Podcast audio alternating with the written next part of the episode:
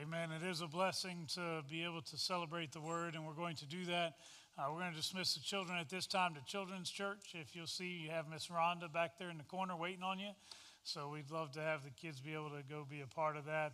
Uh, thank you to the worship team for leading us this morning, and it's always a blessing to be able to worship together. Uh, it's a blessing when a pastor gets up and he doesn't have to make up for the worship team. And uh, that is uh, certainly the case today, celebrating God's faithfulness. I want to start this morning by talking about gifts. Tomorrow is my wife's birthday. And after 25 plus years of marriage, I have learned that I better remember to get her a gift. In fact, if I haven't done it yet, I still may be in big trouble. Um, but I've also learned that not all gifts are considered equal.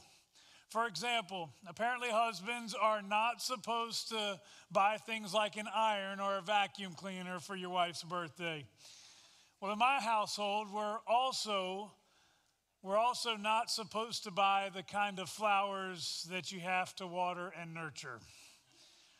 You can buy flowers that just look pretty, and that's okay, but potted flowers tend to struggle for life at my house. So I will say there is one exception because I don't want you to think I'm saying my wife's a bad gardener. Uh, actually, this uh, I guess it was about two years ago. She decided to do a vegetable garden, and I feel like every day we were getting more cucumbers and tomatoes uh, from outside. But my wife and I have joked at times that she has a brown thumb instead of a green thumb. The truth is that that's okay because the reality is we're not depending on those flowers to survive. I've often thought that when I'm out fishing. I'm not very good at fishing, primarily because of the fact that I'm way too impatient. And if my life were dependent upon what I catch while fishing, I would probably eat a lot of seaweed. Uh, I do not catch a lot of fish. Well, today, as we begin this new series entitled The Parables of Jesus, in it, we will look at the stories which Jesus told that directly connected with individuals and what they knew. He used things that they were good at, things that they would understand very clearly.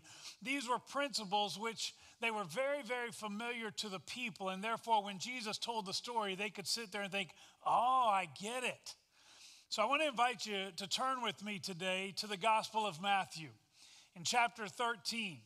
This is often referred to as the parable of the sower. And we're going to read the parable in just a moment. But before we do that, I want you to notice a question that the disciples asked of Jesus after the parable. It's found in verse 10. So, still in Matthew chapter 13, we'll look at the parable in just a moment, verses 1 through 9. But actually, in verse 10, they ask Jesus a question Why do you speak to the people in parables. In order to fully understand this series, we need to understand why Jesus spoke so often in parables. The reasons are many. First, he was putting deep biblical truths into terms that the people could very easily understand. That's what we're talking about already. One person may be really good at gardening, and Jesus would tell a story that had to do with gardening, but really there was a deeper message that was behind it. One might be really good with fish, and therefore he would tell a story that connected with what they knew and they could understand. Second, he was also allowing these truths to simmer just a little bit. It's almost like when someone tells you a joke and you don't get it right away. Then, when you're lying in bed at night, it suddenly hits you and you start to laugh, and your spouse is looking like, What in the world are you doing? The only difference was that Jesus wasn't telling a joke, he was telling important truths that the people were forced to dwell on until they really understood it. It was an easy way for them to connect beyond that moment. The third reason, I believe that Jesus often used parables to touch on things that were very personal in his original audience. He could say things in a non threatening way because it's just a story, but actually, in doing so, address very personal issues. For example, most of you are familiar with the parable of the Good Samaritan. Well, in that story, there is a hero, he's a Samaritan and multiple very self centered, not so good guys. Can you imagine the priest who is listening to Jesus who that very same day had crossed the street to avoid the brokenness of someone in the street? Again, Jesus didn't call him out by name, but the story allowed Jesus to address the sinful heart and the activities that had taken place prior. And finally, Jesus answers the question for us. Look at verses 11 through 17 of Matthew 13. He replied, Because the knowledge of the secrets of the kingdom of heaven has been given to you, but not to them. Whoever has will be given more, and they will have an abundance. Whoever does not have, even what they have, will be taken from them. This is why I speak to them in parables. Though seeing they do not see, though hearing they do not hear or understand. In them is fulfilled the prophecy of Isaiah. You will be ever hearing but never understanding. You will be ever seeing but never perceiving.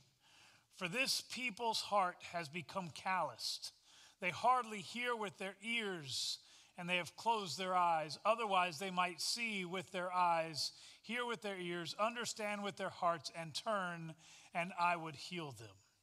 But blessed are you, blessed are your eyes because they see, and your ears because they hear. For truly I tell you, many prophets and righteous people long to see what you see, but did not see it, and to hear what you hear, but did not hear. So, in essence, Jesus used parables because many of the people simply were not yet ready to receive the truths that Jesus had for them. If they would merely open their eyes, if they would merely open their ears, they could hear it and they could see it. There were many who had much information, yet their hearts were not yet ready for transformation. One could argue that a modern day example of this is seen in the life and ministry of Ravi Zacharias. Some of you probably have seen his name in the news over recent weeks. Ravi Zacharias was one of the most knowledgeable scholars of biblical texts that you will ever come across.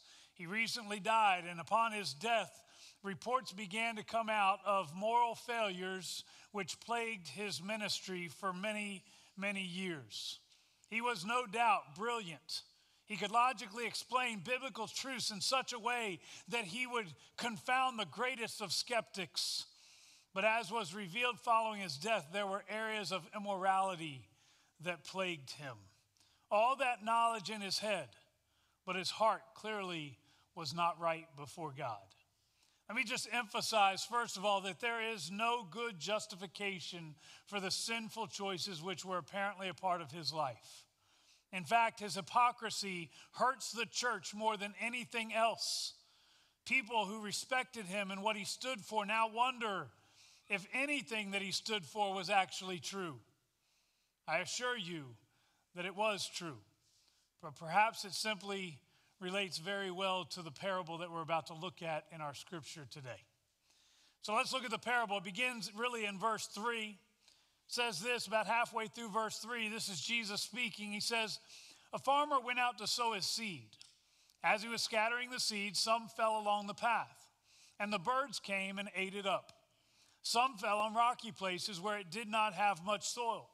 It sprang up quickly because the soil was shallow. But when the sun came up, the plants were scorched, and they withered because they had no root.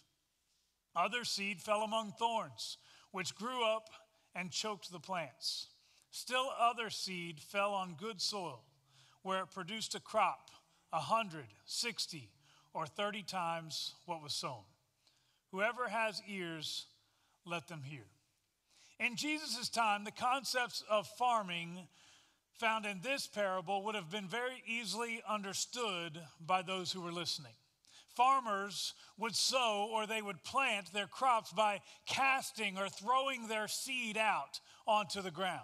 As they cast their seed, they would not always land where the farmer would have wanted them to land. Instead of landing in the field that had been prepared for growing the crop, some seeds would often land on a hard pathway, some in the rocky, unprepared soil, and some would fall among the thorns and the weeds off to the side. Jesus used this farming concept to draw a picture of how the same Word of God, the same seed, can produce different results depending on the state of the heart of the hearers. In other words, the soil. I want to look at at least three of these. Actually, we're going to look at four total, but I'm going to group two of them together today. The first one I want you to see is the unyielding, hardened heart, where the word is snatched or taken away and it is never given a chance to take root. As those seeds are cast out, some of them would land on the hard packed walkway or the road. In verse 4, this is referred to as the wayside or the pathway or the road. The idea is that a traveled way or road is often packed down so hard and it becomes next to impossible to grow anything. If you were to toss seeds into the middle of a hard packed dirt road, there's no way that it's going to germinate and grow. The road is too hard, it is unyielding. Any seeds on this road just become food for the birds. Jesus uses the image of a wayside or a road to describe the person's unyielding heart that is stone cold to the things of God. In fact, listen to the words of Paul. In his first letter to the Corinthians, in 1 Corinthians 2:14, it says, "But the natural man does not receive the things of the Spirit of God, for they are foolish to him, nor can he know them because they are spiritually discerned." To complete the picture of the unyielding, hardened heart, Jesus uses the image of a bird snatching away the seed of the word. The word is there, the seed is there, but too often people are not ready to receive that word. Turn back to Matthew 13 if you are still there. Look at verses 18 and 19. Jesus explains the parable to his disciples. Listen to what the parable of the sower means. When anyone hears the message about the kingdom and does not understand it, the evil one comes and snatches away what was sown in their heart. This is the seed sown along the path. The heart of the person that Jesus describes here does not understand the word and the things of God, and so he wants nothing to do with it. They often view Christians as intolerant for believing that there is only one way to get to heaven and that the only way is through Jesus Christ. It is foolishness to them, and they want nothing to do with it. That fits with what Paul said there in 1 Corinthians. It has become foolishness to them. They may even think that they've got it all figured out on their own, without the scriptures, without Christ. They have an unyielding, hardened heart. And it would seem that you can tell them until you're blue in the face about the love and the grace and the holiness and the accountability and the hope of Jesus Christ. But it will fall on deaf ears. Well, let's look at another group of people. Obviously, in this passage, we're going to come back to the, the one who has the hardened heart in just a little bit. But let's look at the unprepared, shallow heart, where the word withers away. And by the way, when I use the word shallow, I do not mean it in an insulting way. I think it is often just a reality. I've often joked that I'm too shallow to have my feelings hurt. I look at things on the surface without thinking about the fact that there are deeper issues sometimes in play. But the term shallow suggests that you've got a little bit of soil, but not enough to provide depth in your life. Let's read verses 5 and 6 again of this chapter. Some fell on rocky places where it did not have much soil. It sprang up quickly because the soil was shallow. But when the sun came up, the plants were scorched and they withered because they had no root. Jesus explains this parable to his disciples, much as he did at the beginning with the rocky soil, the hard soil. Here he does with the rocky soil as well verses 20 and 21 says, The seed falling on rocky ground refers to someone who hears the word and at once receives it with joy. But since they have no root, they last only a short time. When trouble or persecution comes because of the word, they quickly fall away. The soil of the heart that hasn't been prepared to receive the word is one that is often very shallow. What happens so often is the implanted word will quickly wither in the soil of an unprepared, shallow heart. As believers, we've been promised trials and tribulations. Whether you want it or not, it's going to happen. As you proclaim Christ, as that becomes a part of your life, there will be those who will reject you simply because you choose to remain faithful to the Word of God. You will have to deal with trials. James says in James 1 2, My brethren, count it all joy when you face various kinds of trials. You will have to deal with that.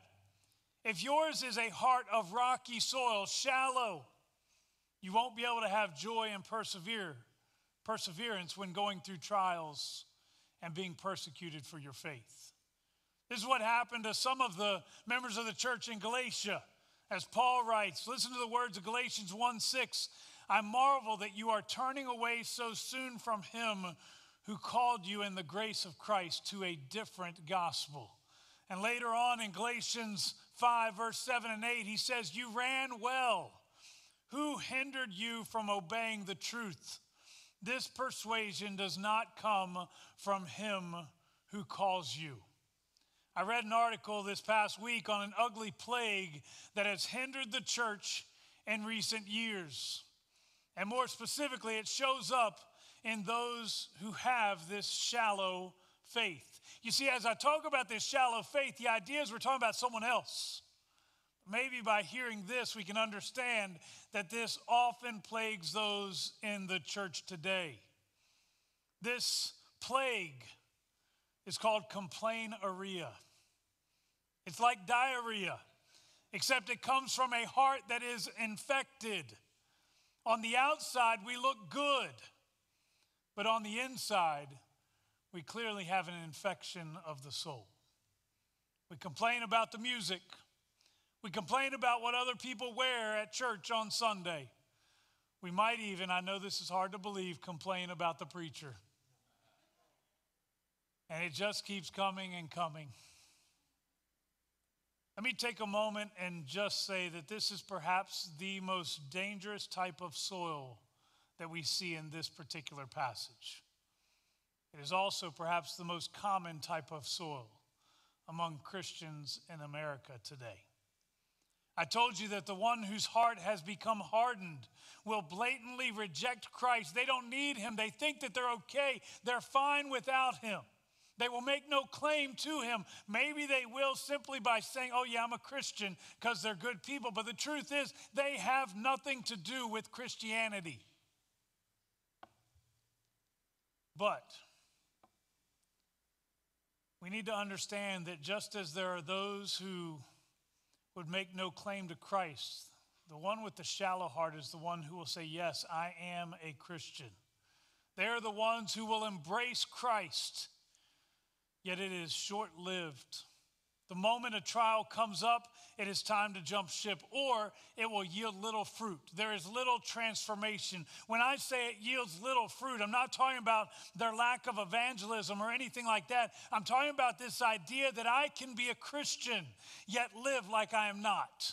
There is no fruit to this decision that they made. They knelt at an altar and they prayed and asked the Lord to forgive them of their sins. And it was a new beginning, but that new beginning ended the moment they walked away from the altar. And there is no fruit, there is no transformation. Maybe this would very well describe Ravi Zacharias, whom I mentioned earlier. Yes, on the surface, he looked really good, but apparently the roots didn't go as deep as others would think. Don't be fooled. Turn back a few pages, if you want, in your Bible to Matthew 7, verse 21. Jesus again is speaking, and he says this, and it's one we've talked about recently here at the church. He says, Not everyone who says to me, Lord, Lord, shall enter the kingdom of heaven. You see, the reality is, is there will be many who have this shallow soil, and because of the fact that they said some prayer so many years ago, they will say, Well, I am a Christian, but Jesus said, Not everyone who says to me, Lord, Lord, will enter the kingdom of heaven. Many, many are without fruit. Now, there's one other category of soil in our story that I am sort of skipping over. You look in your outline in the bulletin, and we did not touch on it. Actually, I just grouped it together with shallow soil. But the problem with this seed is not so much the depth of the soil, but rather the busyness that surrounds it. It talks about seed that is choked out by the thorns of life. And let me suggest to you that there will always be thorns in our lives. There will always be undesirable things that come up in our lives, and it will attempt to suck the life out of us. No doubt, we've all seen that happen to other individuals. Maybe it's even happened to us. But the thorns don't have to win every time. If we are firmly rooted in the deep soil of God, we can thrive even as thorns grow up around us. But we must be rooted in the deep soil. By the way, as Jesus explains the thorn bushes later in our passage, and I'm just going to summarize it as opposed to reading this section of it, we see that Jesus relates these thorns to two things, not just one. The first I already described, it is the difficulty that will come our way, those things that are unexpected that we don't like, and sometimes it will choke the life out of us. But the second would be exactly the opposite. It's not the bad things that appear in our lives, but even the good things that will often distract us from our walk with Christ. This may be the love of money or the things that make us boastful and proud. The love of money is a, a, bad thing. It's not something that's good for us. But money in itself is amoral. It's not good or bad, it's just there. Same thing with maybe your kids or your job. It's not that they're necessarily bad, but we can become so proud and so boastful of those things, and we can become so greedy and focused on something that could be good and could be used for good.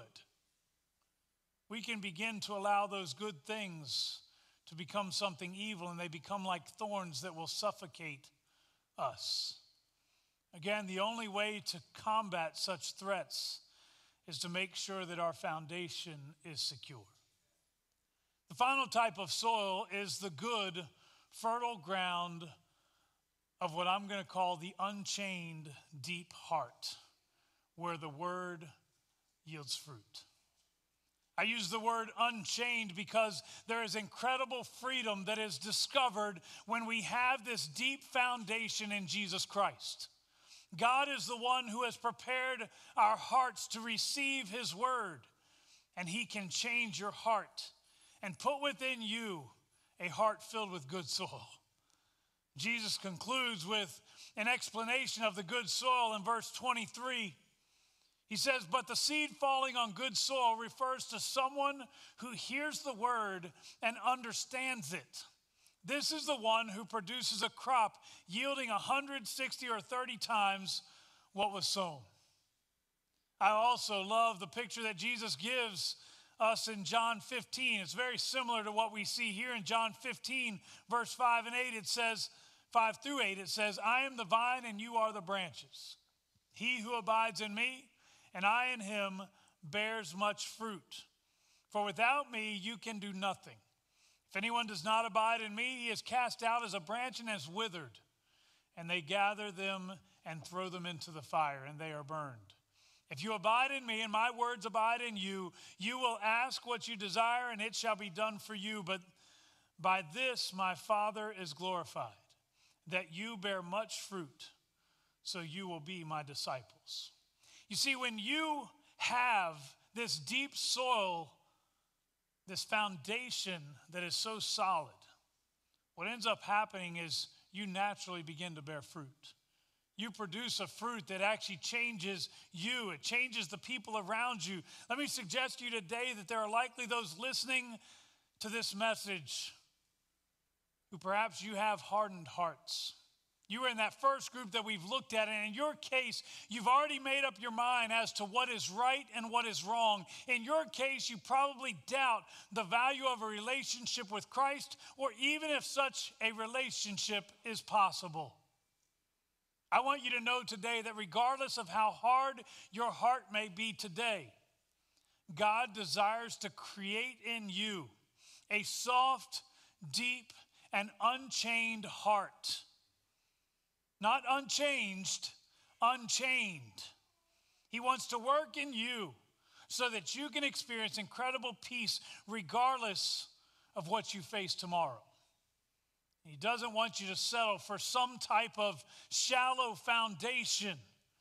Too many have done that, leading to a distorted view of what Christianity is all about. In fact, to emphasize this, let me share with you one last scriptural truth. This one from the book of Revelation in chapter 3. It's a letter that's addressed to the church of Laodicea. And it appears that this church had a rich history, yet they had become lukewarm. In other words, they didn't have that deep soil, they had that shallow soil. Either they never had the deep soil or the thorns of life were causing them to suffocate, spiritually speaking. So listen to what the Lord says to them in Revelation 3, verse 15 and 16. I know your deeds, that you are neither cold nor hot. I wish you were either one or the other. So, because you are lukewarm, neither hot nor cold, I am about to spit you out of my mouth. By the way, I love the way it's worded in the King James Version. It's a little more graphic. Instead of I am about to spit you out of my mouth, it says I am about to spew you out of my mouth. God appears to be disgusted with the lukewarm, shallow faith, so much so that he is about to spit them out of his mouth. In fact, he says, I'd rather you be cold. I'd rather you be that hard soil that has no root at all, no foundation, nothing there, than for you to be that shallow, misleading soil. And here's the reason why. Too many have taken on the appearance of Christ, taken on even the name of Christ, only to disappoint because they lacked the depth that God desired for them. I gave you the example earlier of Ravi Zacharias. Clearly, he took on the name of Christ. He was known as a Christian, yet his life was not measuring up. And the problem is, the rest of the world looks and they say, well, that's what it means to be a Christian. Oh, no. Jesus says, I would rather you be cold. I would rather you be hard, not even to claim Christ. I would rather you completely reject the truth than to claim to have the truth and only have about that much of it. See, far too many of us, even those who attend church every Sunday, have settled for a shallow faith, one that reveals bits and pieces, glimpses of what it means to be a Christian. But if other people were to look at our lives at different points throughout the week, they would see something very different. If they would look at us and they would say, Well, that's what it means to be a Christian, though. Because I know that individual and I know that they're a child of God. Know that what God truly desires is for us to have a foundation that is firmly seated in Him, hot, deep, on fire for Him, and free. So, for those who have hardened hearts, God desires to move you into deep, beautiful soil. And for those who sit here today in the midst of your shallow soil, you are not without hope. Although others may be impressed by what they see in you, God knows what's happening in your heart, and He desires to move you into that deep, beautiful soil. The question is will you let Him do that? Or are you content where you're at? But I've grown up and I seem strong, so it must be okay. No, no, no. Reality is, we need a deep foundation that says, God, I'm yours, and I'll do whatever you want. The word that they sang about earlier, beautiful song. I never heard that before. Beautiful song. More than that, there is a truth that is in there. That word is powerful enough to change who we are. If the word has not yet changed who you are, you're probably in shallow soil. And it's time to be replanted. For those who are already in that deep soil, my prayer is that God will continue to nourish the soil of your life. And I pray that He will bless you and He will strengthen you, and that you will be the light to the rest of the world as they are looking for something that is real. Pray that you will know His peace regardless of what tomorrow may hold. If you would bow your heads and close your eyes with me. Perhaps some of you today would say, Pastor, I know right now that I have had that hard heart. I know that I have become bitter. I know that I have become so confident in who I am, I don't think I really need God. But maybe today you're sitting here thinking, okay, if there really is a God, show me. I want to pray that God would show you. This isn't a prayer of transformation today. This is simply asking God to reveal himself. We actually see in Jeremiah that if you seek the Lord with all your heart, you will find him. And I do believe today that there are those who maybe they started out as one who is completely against God, but as they sought the Lord, they found him and they realized he is real. So if that's you, would you just raise your hand? I want to be able to pray that God will show you. Maybe some of you today, as you've heard me share, your first thought was when we talked about that shallow soil, we're talking about someone else. But maybe the more we've thought about it and talked about it, maybe you're beginning to realize that maybe I'm not so much in the deep soil as I thought I was. Maybe it's that spirit of complaining. Maybe it is an area of compromise that's happening outside of Sunday morning. Maybe it's some type of sexual immorality. Maybe it's some type of addictive behavior that has control over your life and you're tired of being in the shallow soil, if that's you and you want to move to that deeper soil, would you raise your hand right now? See hands up all over. Father, right now I pray that you would take each one of us and put us in the soil where we belong. I do pray for those who perhaps they do have those hardened hearts. There's a sense of closure to not open to any sense of grace, not open to any change of heart. They do not need Christ, at least in their minds. But I pray right now that you would reveal yourself to them. I pray that you would show them that there is something you offer that nobody else can offer. There is a peace that passes all understanding, and nobody else can give it. There is forgiveness of sins and nobody else can truly forgive such a great debt. Lord, I pray that you would speak to each of us so that we would know what it is to have forgiveness. But I also pray today for the one who they have been dwelling in shallow soil for too long. They've allowed areas of compromise to remain in their lives Perhaps it is a complaining spirit where there's always something to be negative about, something else that somebody else is doing wrong, constantly staying focused on the, the, the things that everybody else ha- has to deal with, and not truly allowing you to transform us. Maybe it's some type of immorality, whether it be sexual in nature or maybe addictive in nature.